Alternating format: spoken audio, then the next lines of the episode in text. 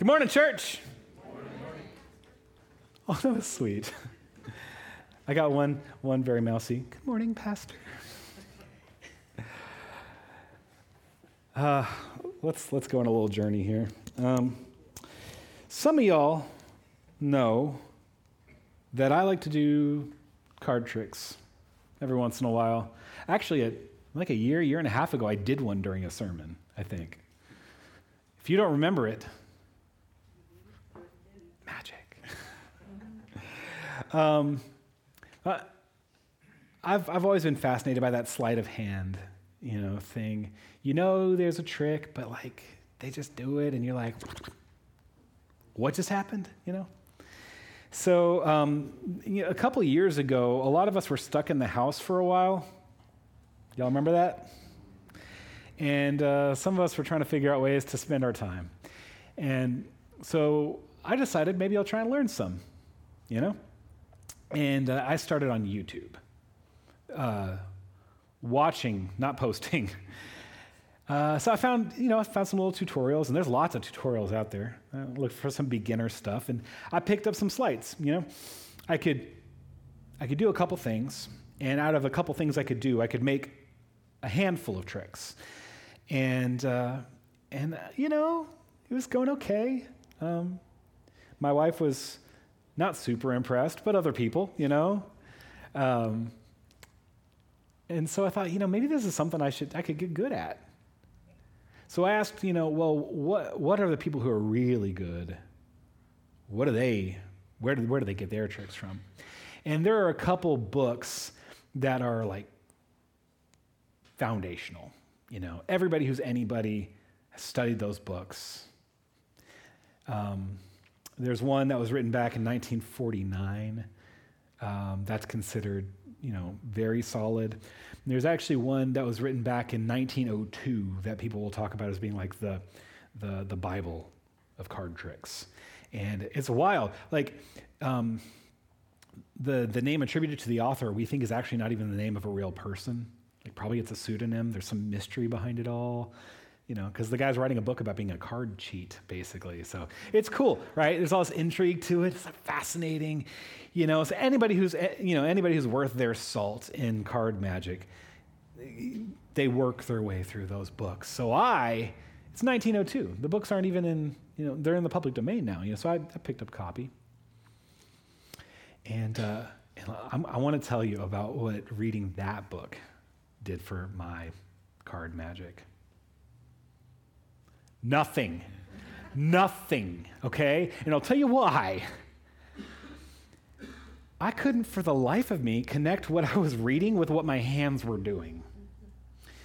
You know, it's, there's like a very arcane illustration, and it's, you know, and then there's a paragraph that's like, take the top packet and the second pad of your third finger gripped loosely in the imposing corner by the transverse locket of your non dominant phalanges. Like,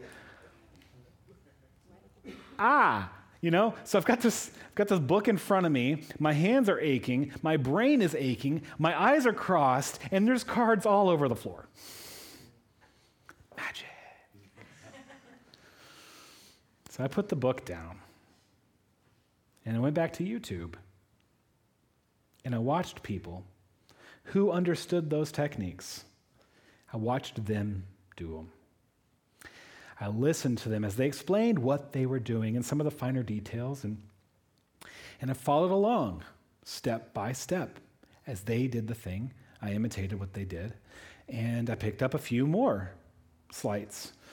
Now, you know, there are techniques that are just beyond my grasp right now, and that's, you know, but but if, if it wasn't too far ahead of me, I could sit, I could watch, I could listen, I could do, and then I could learn it.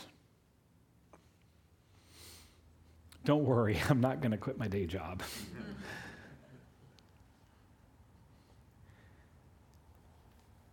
Why are we talking about learning card tricks off YouTube? Well, the incarnation of Jesus, right? So this is the eternal Son of God for a brief time came in the flesh and lived on earth. And if I ask you why, your instant answer is probably going to be something like to save the world. right? And that is correct. But he could have done it in a lot of different ways. He certainly didn't have to do it in a way that took 30 ish years. I think that, you know, if he wanted to, he could have come down in one day, gone to the cross, gone to the grave, gone back to the sky, and been done with the whole thing. He didn't choose that way. I think, at least in part, the reason that he came in the flesh and spent time was because he was discipling people. You know? Now, Jesus did not come with the intention of changing the scriptures. He did not come with the uh, intention of abolishing the law because he said explicitly, I have not come to do those things. I have come to fulfill the law. And in so doing, he gave us a picture of what eternal life is supposed to look like. He was, in concrete and imitable ways, it's not imitatable, it's imitable. In concrete and imitable ways, he was showing us what righteousness and love actually look like. Jesus was made manifest so that the invisible God that we had read about and heard about could be made visible. I want you to hear the words that we read from uh, 1 Peter just a few moments ago. He was foreknown before the foundation of the world, but was made manifest in the last times. skip ahead because uh, it's, a, it's a very compound sentence. Was made manifest in the last times so that your faith and hope are in God. There's something crucial to grasp when we talk about Jesus being made manifest. You know, the Father could have been made manifest, and the Holy Spirit could have been made manifest. And actually, at times, He is. You know, He descends as a dove, for instance, or tongues of fire. But Jesus, God the Son, thank you, two of y'all past confirmation. I don't know where the rest of you guys are at. Jesus, who is God the Son, is the one who was made manifest for 30 ish years. And so we get to watch what it means, what it looks like to be a child of the Heavenly Father. In watching how Jesus relates to and obeys his heavenly Father, we see the perfect embodiment of how children of the heavenly Father are supposed to relate to and obey him. I do understand the unique position that Jesus occupies, that he is God and that he is the one Savior of the world. So, in those ways, he is different from you. But in so many ways, he's not so different. He was made flesh, he was made mortal, he was made vulnerable, fully human, and the Son of the Heavenly Father. And sometimes we focus on the distance between us and Jesus, but I think it's also appropriate that we focus on the closeness of Jesus to you. You know, he calls you his brother, right? That's scriptural.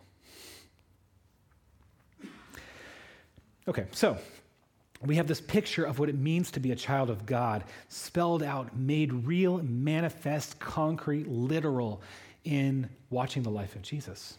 Here's what, uh, here's what Peter wrote about this. He says early, early in the passage we, we read, it says, If you call on him as Father, who judges impartially according to everyone's deeds. So, if you call Father the Father of Jesus, right? If you call God Almighty, judge of the universe, if you call him Father, then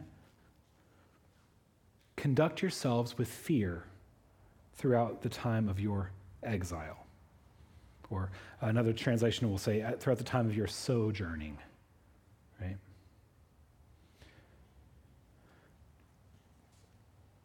That was a tough passage for me to read.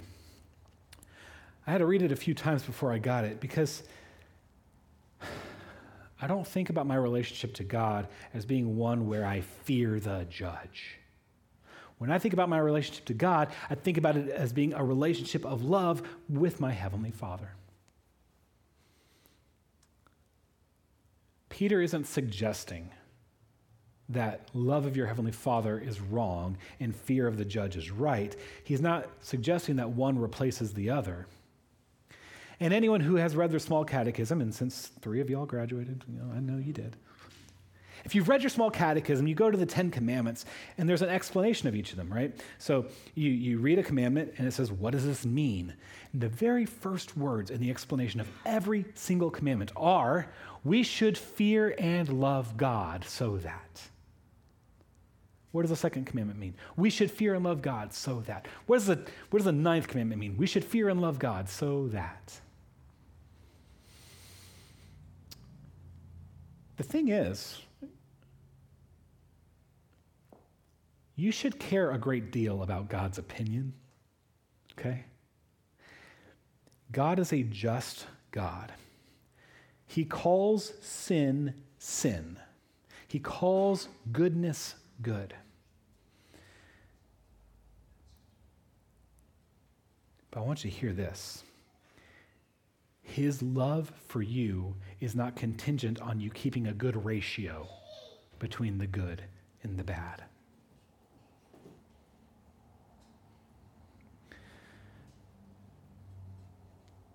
But a good and loving father is one who disciplines and corrects his children. You might hope that your kids will do the right thing because it's the right thing. And maybe at a certain moment in maturity, that's true. Look back a couple weeks ago, and you'll remember that I tap the brakes whenever I see a policeman.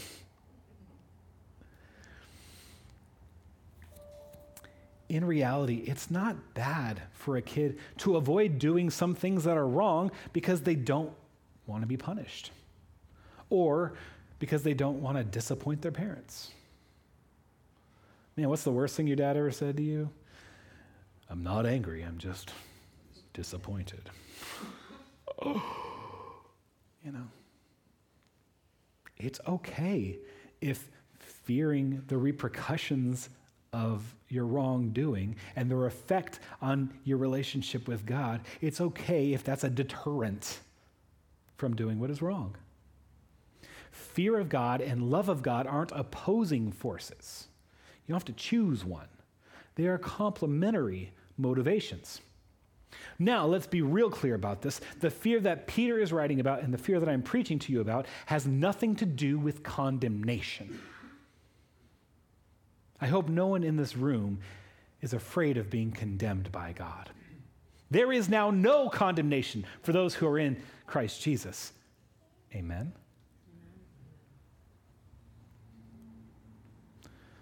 But Scripture is very clear that a loving father disciplines his children.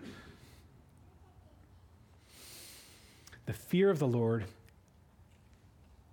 is a recognition that he is never fooled, he is never wrong, and he wants the best for you. Even if at times what he says is best is at odds with what you think is best. So, God, in his kindness, shared his only begotten Son with us to show us what obedience looks like. And you know what obedience looks like? A man asked Jesus, What is the greatest commandment?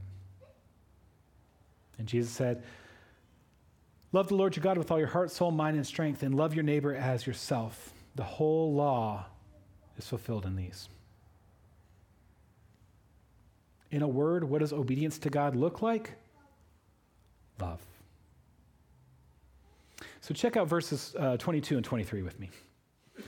Peter writes, having purified your souls by your obedience to the truth for a sincere and brotherly love, love one another earnestly from a pure heart. Since you have been born again, not of perishable seed, but of imperishable, through the living and abiding Word of God. Okay, obedience to the truth. What is truth? Jesus. Jesus is the Word of God. He is the way, the truth, and the life. Obedience to the truth, and there's a purpose for it. He says, um, having purified your souls by obedience to the truth for a sincere brotherly love. The goal of obedience to Christ is not being rigid and harsh and legalistic. The goal of obedience to Christ is to live genuine love for the people around you. That means that your obedience to Christ cannot be mechanical. It cannot be begrudging, right? It isn't that we are obligated to serve the people around us.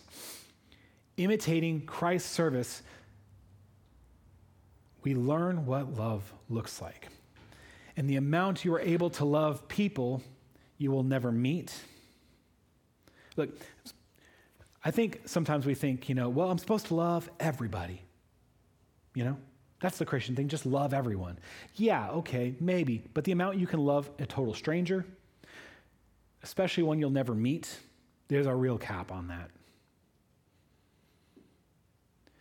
The closer somebody is to you, and I mean that in several senses. Maybe for now, let's just stick with geography, but there's other aspects to closeness. The closer you are to somebody, the higher the threshold for, what you, for how you can love them. So let's, let's start right now, geographically,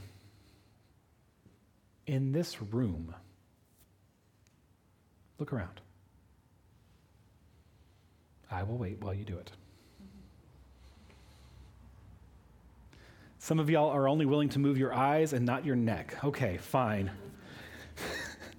Look around.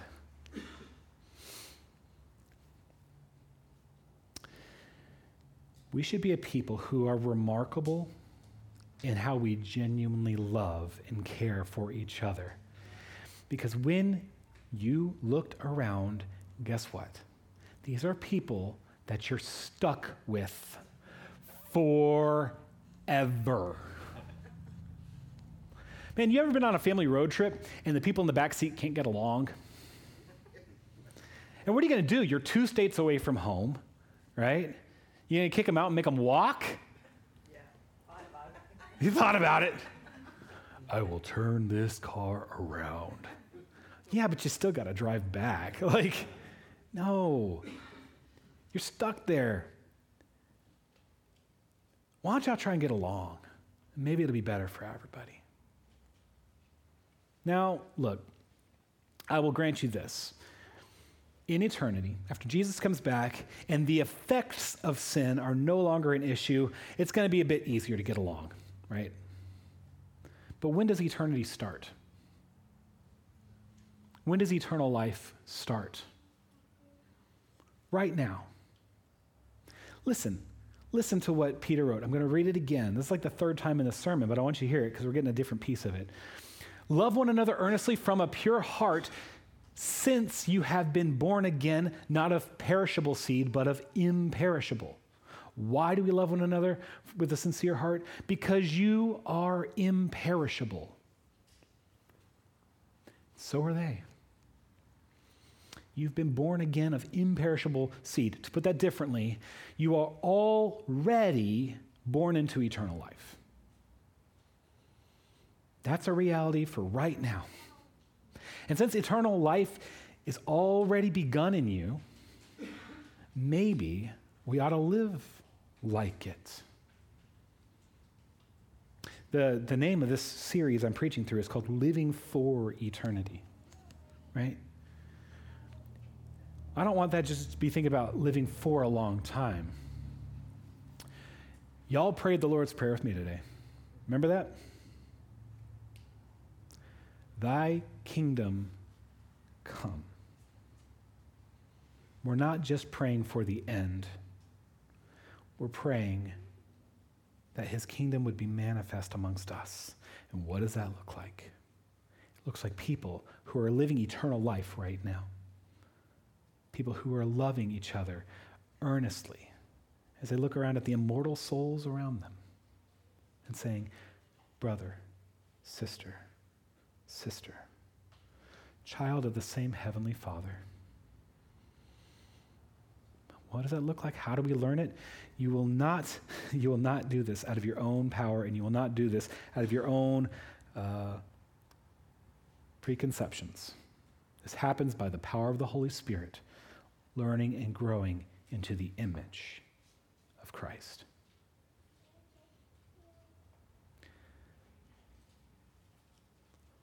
That's a lot. I'd like to pray with you about that. Would you like to pray with me too? Dear Heavenly Father, we thank you so much that you have invested us with your Holy Spirit and that you have made your Son manifest so that we don't just read about righteousness, but rather we learn by imitating him we don't just think about love, but we receive his love and in turn learn to love from him.